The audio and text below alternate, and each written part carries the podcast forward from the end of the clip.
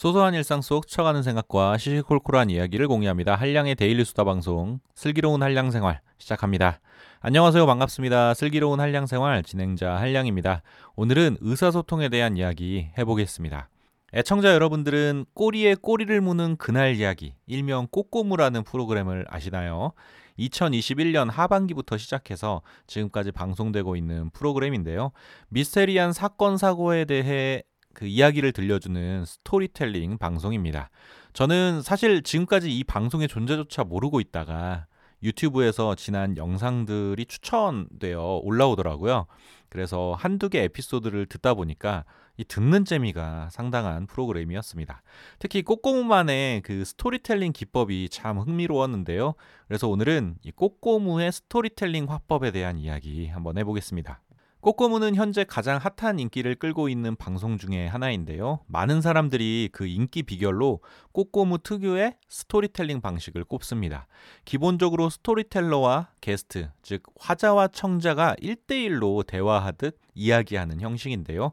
실제로 들려드리면 이렇습니다. 들려드릴 내용은 꼬꼬무 신창원 이야기 편인데요. 어, 제가 직접 한번 좀 읽어보도록 하겠습니다. 때는 1997년 1월 20일 칠흑 같은 깜깜한 밤의 부산 교도소야. 단 한 번의 탈옥도 허락하지 않은 난곤불락 철통보안의 어떤 성지였어. 그곳에 바로 신창원이 있었지. 바로 이날 5년 동안 준비한 탈옥을 실행하게 된 날이지. 탈옥을 하면 나갈 곳을 봐야 하잖아. 그렇지. 눈여겨본 곳이 있어. 환, 환풍구.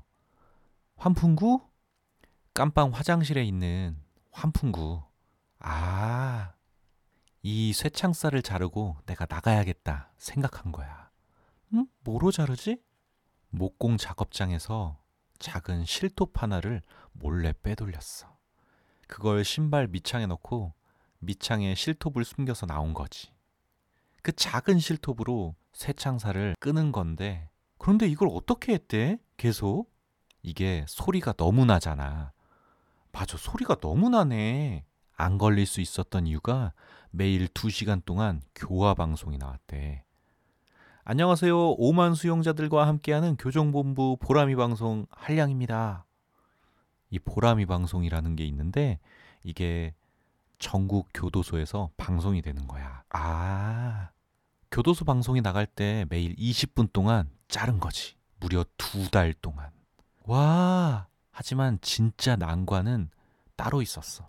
뭐였을까? 환풍구 크기가 작아도 너무 작은 거야. 가로가 32고 세로가 28이야. 그 사이즈가? 음, 32, 28. 당시 신창원의 키가 172에 80kg이었대. 170에 80이면 좀 맞아. 너무 건장하지.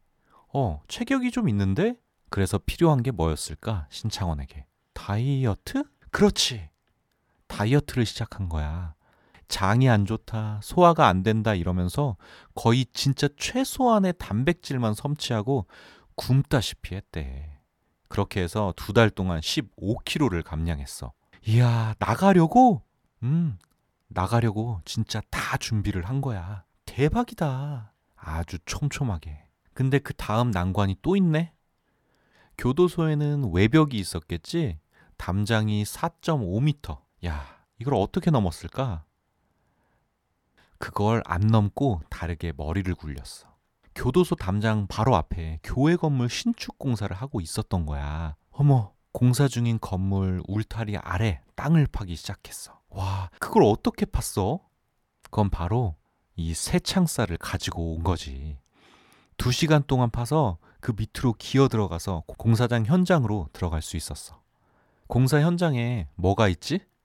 밧줄도 있고 철근도 있고 그때는 이제 뭐가 많아진 거야. 아, 도구가 많아졌구나. 응, 그것들을 활용해서 이제 넘어가게 된 거지. 그렇게 시작이 된 거야. 그의 탈옥이. 그리고 2년 반, 907일 동안 잡히지 않았던 거야. 자, 어떠신가요? 제가 최대한 따라해 보려고 했는데 어떻게 그 느낌이 오시나요? 이런 꼬꼬무 특유의 대화형 화법은 그 청자의 관심과 감정을 유발하는데 효과적이라고 하는데요. 그 특장점을 한번 구체적으로 알아보겠습니다. 꼬꼬무 화법의 첫 번째 특징은 청자 중심의 화법이라는 겁니다.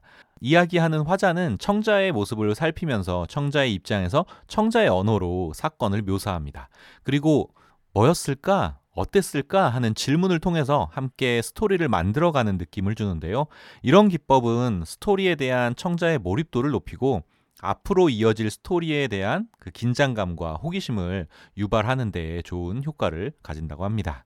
꼬꼬무 화법의 두 번째 특징은 반말 톤입니다. 꼬꼬무는 화자와 청자가 1대1로 마주 앉아서 친한 친구와 대화하듯이 반말로 대화를 주고받는 형식입니다. 이는 이야기하는 사람에게 친근감과 친밀감을 더하고 청자가 자신의 이야기인 듯 더 몰입하게 만드는데요. 꼬꼬무의 스토리 전달 방식은 또 화자의 개성에 따라 다양하게 변화합니다. 예를 들어 장항준은 상황을 그려내는 이 회화적 화법으로 그리고 장성규는 아나운서 특유의 전달력 있는 톤으로 그리고 장도연은 능청스러운 연기력으로 이야기를 전달하는데요. 반말은 다소 어색할 수 있는 이 다양한 스토리텔링의 과정을 자연스럽게 만드는 효과적인 도구가 되는 것이죠. 그리고 꼬꼬무에서 화자는 단순히 사건을 설명하는 게 아니라 사건의 핵심 인물의 입장에서 스토리를 풀어내기 때문에 반말로 하다 보니까 그 상황이 더 실감나고 생생한 스토리로 이어지는 겁니다. 꼬꼬무 화법의 세 번째 특징은 리액션입니다. 리액션은 청자의 리액션뿐만 아니라 청자의 질문에 대한 화자의 적극적인 리액션도 중요한데요. 상대의 질문이나 의견, 감탄이나 비난, 웃음이나 울음 등 다양한 형태로 이 리액션이 나타날 수 있습니다.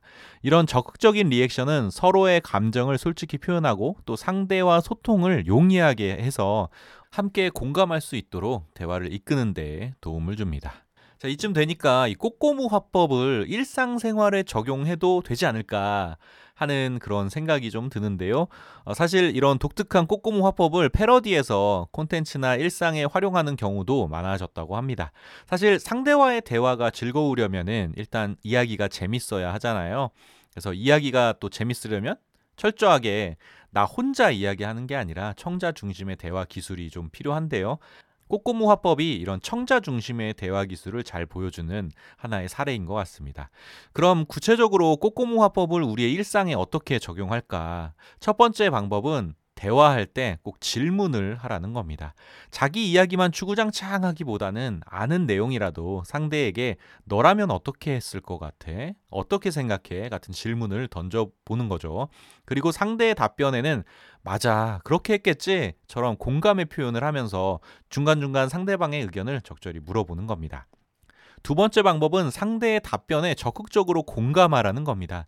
내 질문에 대한 상대방의 답변이 설령 내가 원하는 답이 아닐지라도 맞아, 나도 그렇게 생각했을 거야. 라는 식으로 먼저 공감의 표현을 하라는 건데요. 그 후에 이런 문구를 덧붙이는 겁니다. 근데 그때는 내가 그런 생각을 하지 못했어. 대신 이런 생각이 들더라고. 라고 하면서 내가 말하고자 하는 방향으로 스토리를 이렇게 끌고 오는 거죠. 그러면 상대의 관심도 함께 그 이야기 속으로 딸려 들어오게 됩니다. 세 번째는 추임새와 맞장구 그리고 리액션을 적극 활용하라는 건데요. 단순하고 기계적인 리액션이 아니라 이야기하는 상대방의 표정과 행동 그리고 목소리 톤을 살피면서 자연스럽게 공감하는 리액션을 한다면 대화의 질이 엄청나게 개선될 겁니다. 자, 오늘은 요즘 인기를 얻고 있는 꼬꼬무의 스토리텔링 화법에 대해 이야기해 보았는데요.